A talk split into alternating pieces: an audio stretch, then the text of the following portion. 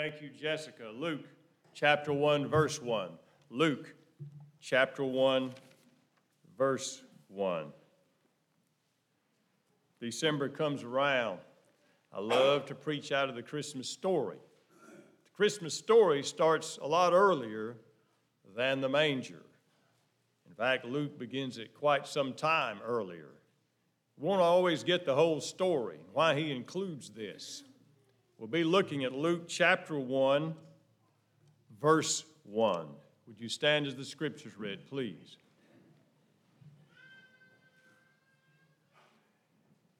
Luke chapter 1, beginning in verse 1. Inasmuch as many have taken in hand to set in order a narrative of those things which have been fulfilled among us, just as those who from the beginning were eyewitnesses and ministers of the word delivered them to us. It seemed good to me also, having had a perfect understanding of all things from the very first, to write to you an orderly account, most excellent Theophilus, that you may know the certainty of those things in which you were instructed. There was in the days of Herod, king of Judea, a certain priest named Zacharias of the division of Abiah. His wife was of the daughters of Aaron. Her name was Elizabeth. They were both righteous before God walking in all the commandments and ordinances of the Lord blameless. But they had no child, because Elizabeth was barren, and they were both well advanced in years. So it was, while he was serving as priest before God in the order of his division, according to the custom of the priesthood, his lot fell to burn incense when he went into the temple of the Lord. And the whole multitude of the people was praying outside at the hour of incense. Then an angel of the Lord appeared to him standing on the right side of the altar of incense. When Zacharias saw him, he was troubled, and fear fell upon him. But the angel said to him, Do not be afraid, Zacharias, for your prayer is heard, and your wife Elizabeth will bear you a son, and you shall call his name John, and you will have joy and gladness, and many will rejoice at his birth, for he will be great in the sight of the Lord, and shall drink neither wine nor strong drink he will also be filled with the Holy Spirit even from his mother's womb. He will turn many of the children of Israel to the Lord their God. He will also go before him in the spirit and power of Elijah to turn the hearts of the fathers to the children and the disobedient to the wisdom of the just to make ready a people prepared for the Lord. Zacharias said to the angel, How shall I know this? For I am an old man, and my wife is well advanced in years. The angel answered and said to him, I am Gabriel, who stands in the presence of God, and I was sent to speak to you and bring you these glad tidings. But behold, you will be mute, not able to speak until the day that these things take place, because you did not believe my words, which will be fulfilled in their own time. The people waited for Zacharias, marveled that he lingered so long in the temple. But when he came out, he could not speak to them and they perceived that he had seen a vision in the temple, for he beckoned to them and remained speechless. So it was, as soon as the days of his service were completed, that he departed to his own house. After those days, his wife Elizabeth conceived. She hid herself five months, saying, Thus the Lord has dealt with me in the days he looked upon me to take away my reproach among people. Let's pray together. Father, we thank you for the Christmas story. We thank you it's the story for every day of the year. We thank you that's a story for every person that breathes on this planet. We thank you for the love that sent Jesus to be on this earth and to dwell among us. Now we ask we would not lose that meaning in all the busyness of the holiday season and all the concerns of life. We ask you to remind us every single day that his name is Emmanuel, God with us. Help us to see him. Help us to follow him. Help us, Father, to share him with others. In Jesus' name we pray. Amen. You may be seated. Luke is very helpful to the reader of his gospel. Luke, of course, was a doctor. Colossians chapter 4, verse 14, Paul calls him a beloved physician. Verses 1 through 5, he's helpful because he explains as to why he wrote this book. He was explaining to a man called Theophilus. The word Theophilus means lover of God. The word excellent Theophilus means he held a high position. That tells us probably this man was a, a official in a high position who had come to know the Lord, and his nickname now was Lover of God. What a nickname. And then he had heard so many things about Jesus Christ. He said, Many things have been going around for, about Jesus Christ of, from a lot of different people. Then he said, But the eyewitnesses are telling us some things too. So he said, I have investigated all of these things. Now, there's a, a term that goes around these days called fact check to make sure that something was true. Luke began to fact check all of these things going on about Jesus Christ. And the things that he heard, he always consulted with the people that were there, the eyewitnesses from the very beginning. And he carefully researched all of these things so he could write an orderly account so Theophilus would know certainly which things were true and which things were not. He was a doctor. He was a well educated man. He knew how to conduct research and he knew how to accurately record his facts. The Greek that you'll find in the book of Luke, according to ancient uh, Greek texts and scholars, are the best Greek grammars and sentences and paragraphs and put together better than most Greek manuscripts of any kind in that day and time. He knew how to write, he knew how to communicate properly, and when he recorded these things, he knew how to put them into order. He was a doctor. That's important. Now, it's been said a preacher sees people at their best. Law enforcement officers see people at their worst. But a doctor sees people like they really are. And Luke saw people like they really are, like Jesus saw people. And when Luke saw these people, he saw them as they are, but he still loved them. And he wrote how Jesus loved them. And he wrote how Jesus respected them, even though he saw them as they really are. He records how Jesus dealt with people and how people loved, how Jesus loved the people that others would not. Of course, we start in the Christmas story when the angel, as we usually begin the Christmas story, came to Mary. You see, Luke dealt very positively with women. We don't understand why that's important now, but you have to understand in the time in which Luke wrote, women were not treated very kindly in Jewish society, nor in Roman society. Especially in the Hebrew society, a Hebrew man would wake up and say this prayer every morning I thank you, God, that I'm not a slave or a woman or a Gentile. Women were not respected in public. Women were not to be talked to in public by any self respecting man. Women were put in a very, very negative, oppressed situation. But Luke makes it a point to highlight and to showcase women in a very positive light in his gospel. He writes, of course, of Elizabeth.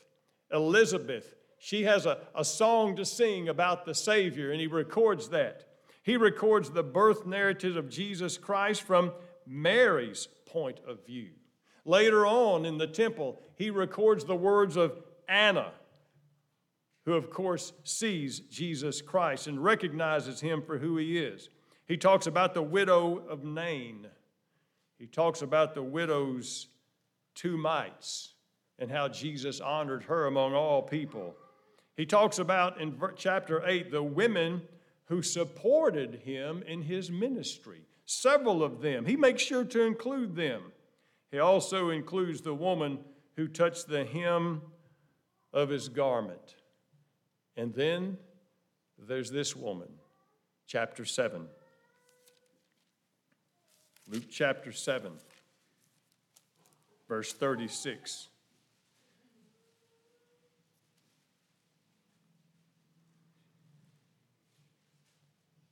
Then one of the Pharisees asked him to eat with him. And he went to the Pharisee's house and sat down to meat. And behold, a woman in the city who was a sinner, when she knew that Jesus sat at the table in the Pharisee's house, brought an alabaster flask of fragrant oil and stood at his feet behind him, weeping. He began, she began to wash his feet with her tears and wiped them with the hair of her head, and she kissed his feet and anointed them with fragrant oil. Now, when the Pharisee who invited him saw this, he spoke to himself, saying, This man, if he were a prophet, would know who and what manner of woman this is who is touching him, for she is a sinner. You see, not only was she a woman, but she was a woman with a reputation. And she was known in town as a sinner. Now you would say, well, of course she was. We're all sinners. Well, that's not what Luke was meaning, and that's not what this man meant. He meant this lady was disgusting. This lady was untouchable. This lady was unacceptable. This lady absolutely, positively should not be in here, but she had slipped in. As Jesus reclined at the table, her sins had convicted her, and the greatness of Jesus had convicted her. She was weeping on his feet and wiping his feet with the hairs of her head, and she had a alabaster box of ointment, and she anointed his feet. And this man said, This is altogether disgusting. He, he shouldn't be letting her do this. And he said in his heart, Man, she's a sinner. She's an outcast. I don't know how she'll ever get into the kingdom. Never. Jesus says this to the lady Your sins are forgiven. Those who sat at the table with him begin to say to themselves, Who is this who forgives sins? And he said to the woman, Your faith has saved you. Go in peace. The person that somebody thought would never get into the kingdom could never find salvation, could never have com- communion with Jesus Christ. Jesus looked at her and said, Your faith has saved you, and you can go in peace. You see, that's the difference in how Luke wrote about the love of Jesus toward the people that other folks would have gladly ignored. You see, women were just invisible, you didn't notice them. They were totally ignored, but not by Jesus Christ. An outcast, an untouchable, an unreachable, Jesus reached her. But you see, Luke includes the other outcast. You see, the Jewish people had a, a vile hatred for Gentiles, non Jewish people, and especially the Romans, especially a Roman soldier. And if you remember, Luke includes the fact that Jesus went out of his way to start toward a Roman centurion's house to heal his servant.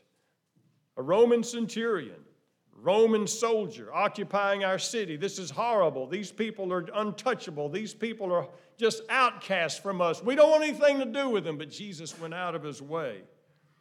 The Samaritans were even worse.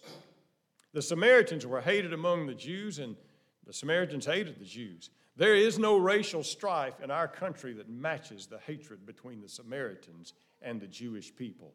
They were, they were totally at odds with each other.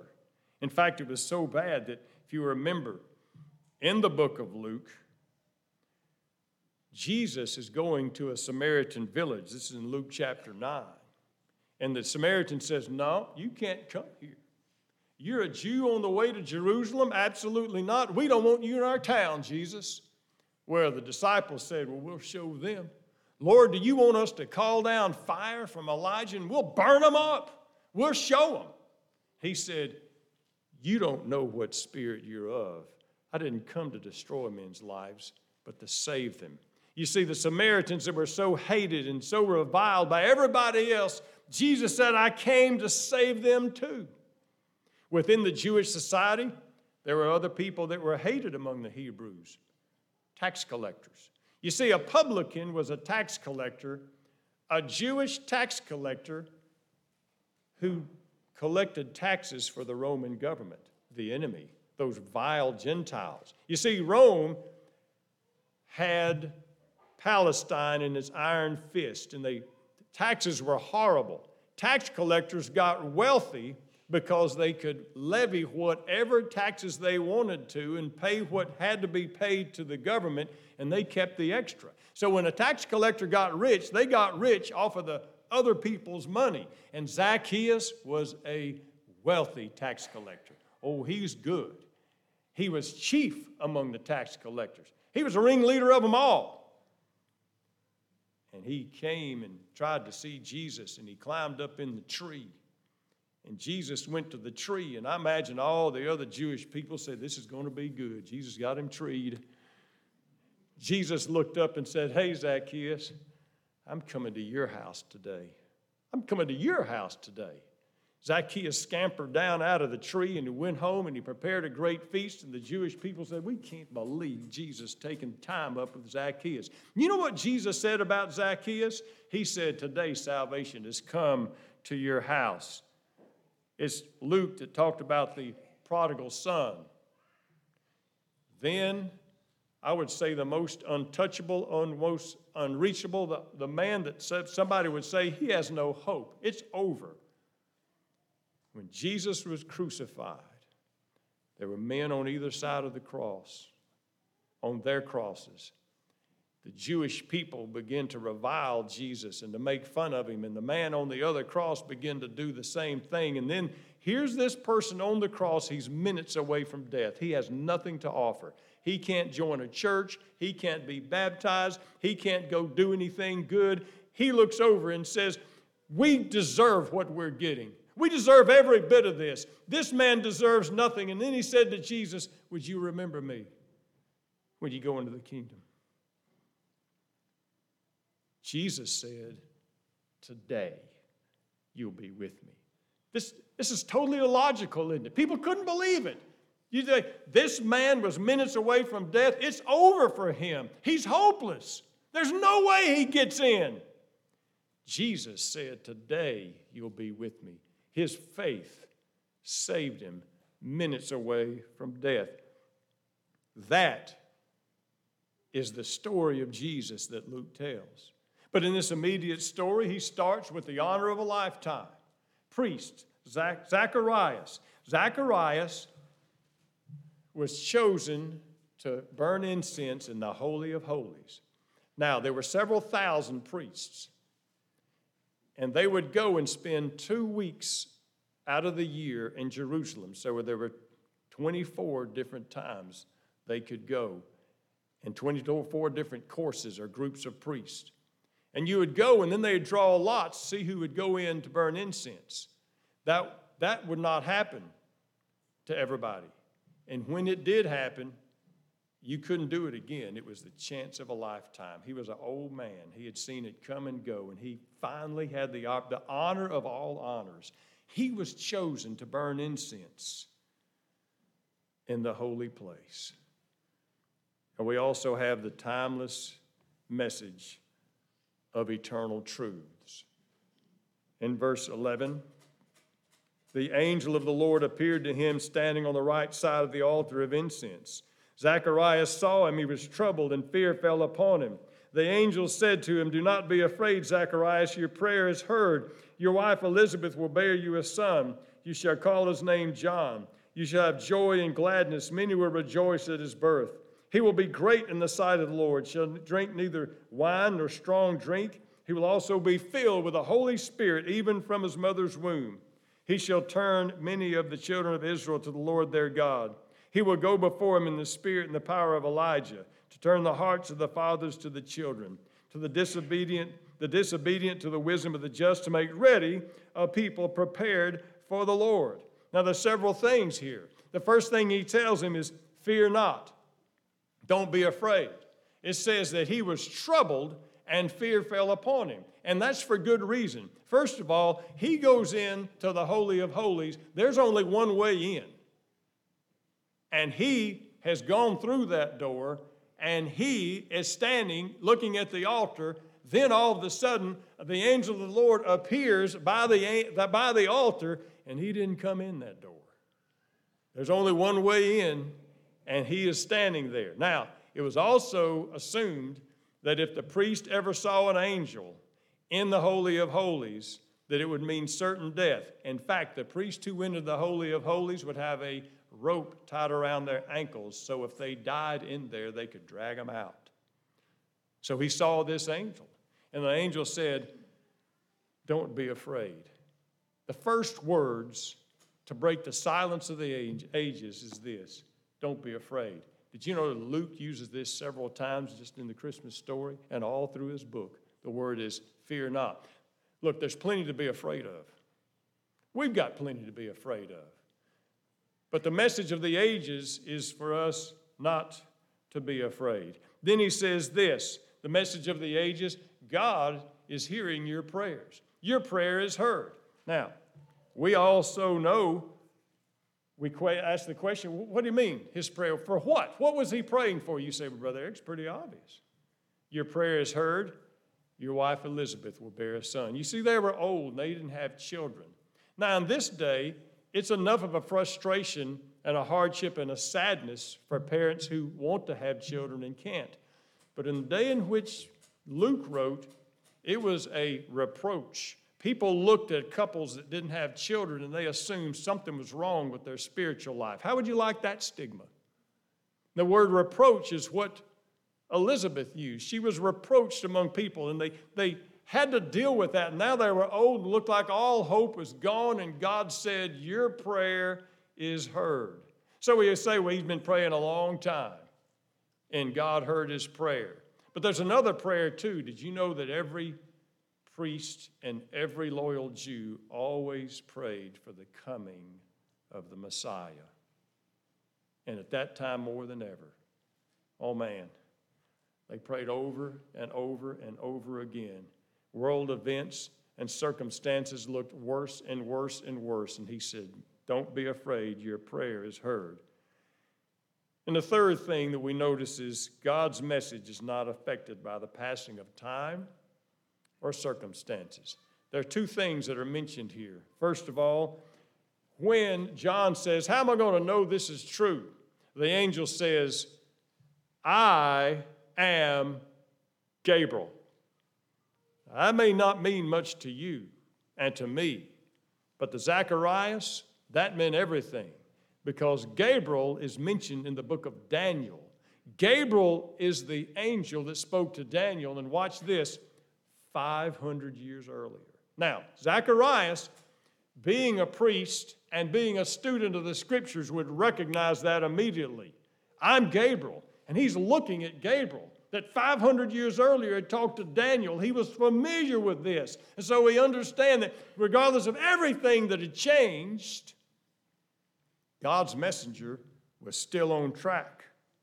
And then we have the message. The message that he gives to him, beginning in verse 16. He will turn many of the children of Israel to the Lord their God he will also go before him in the spirit and power of Elijah to turn the hearts of the fathers to the children, the disobedient to the wisdom of the just, to make ready a people prepared for the Lord. And you say, man, that is beautiful. But that's not original. Those are the words that are written in Malachi.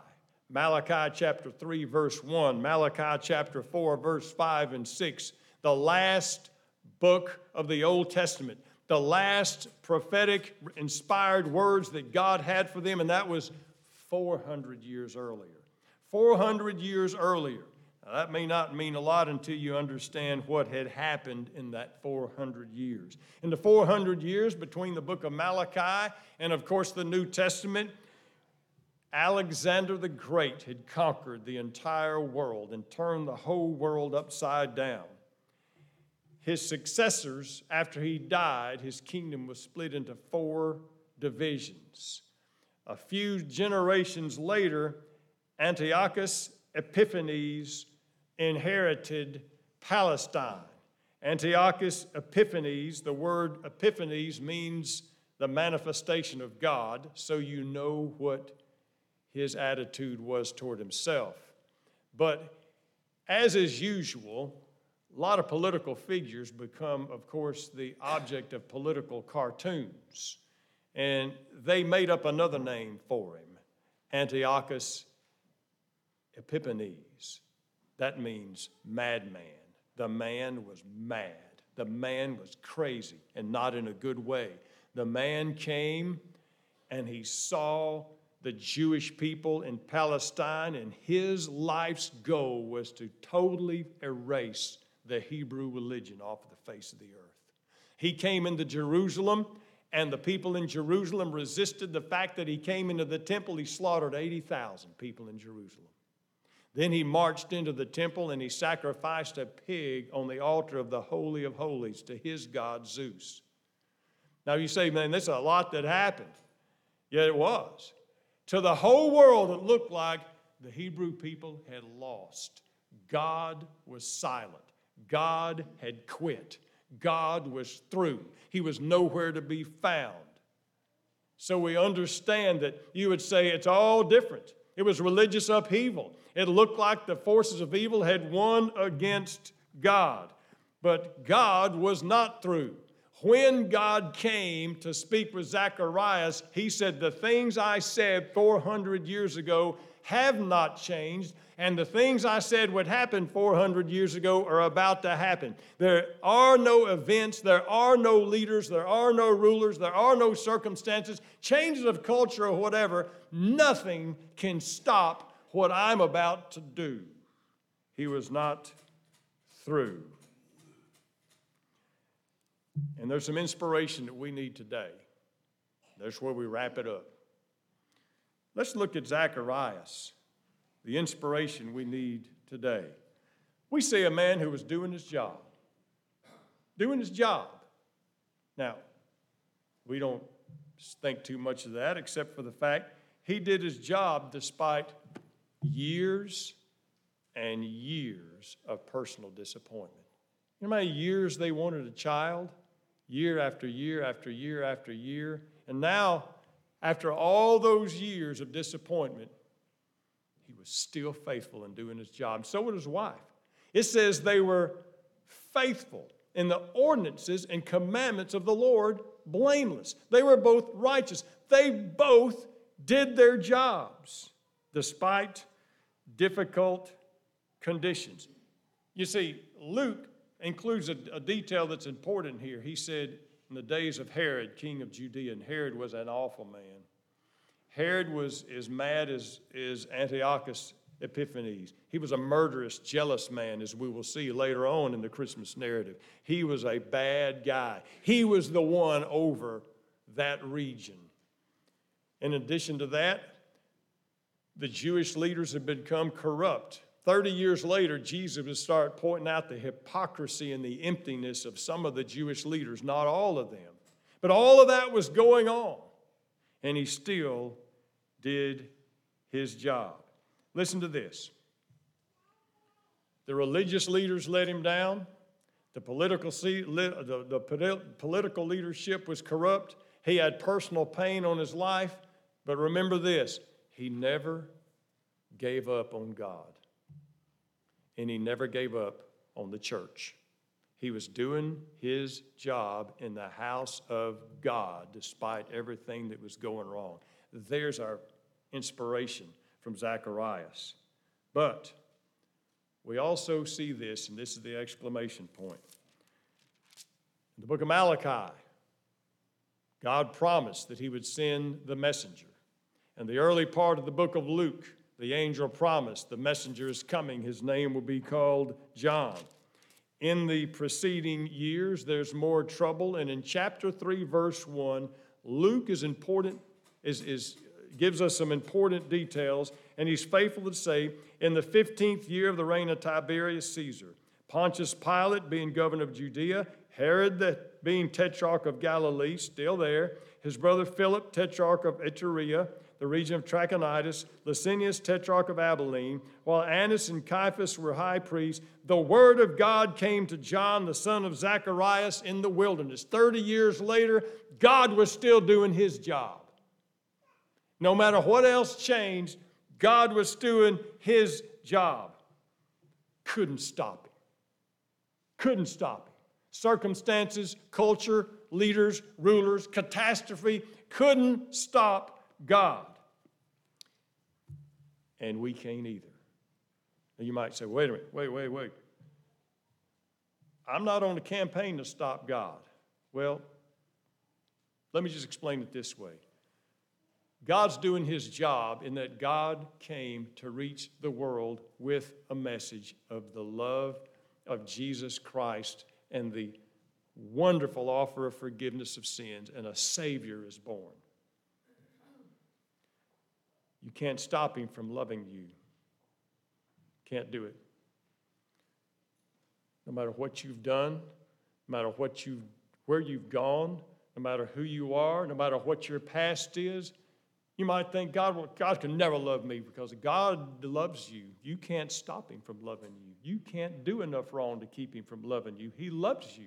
He loves you, and he will continue to do his job to reach you with his love and reach you with the message that salvation is possible. You see, that's the Christmas gift. A Savior is born to us.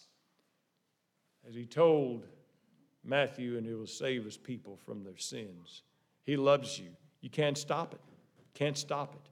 He loves you, and he wants to reach you with the message of his love. Do you know that message? Perhaps you're here and you've never accepted Christ. This is the time and place to do that. Perhaps you're here and you're that close to giving up. Zacharias never gave up on God, never gave up on being faithful to Him, no matter what the disappointment is. And whatever your disappointment hurt, your prayer is heard.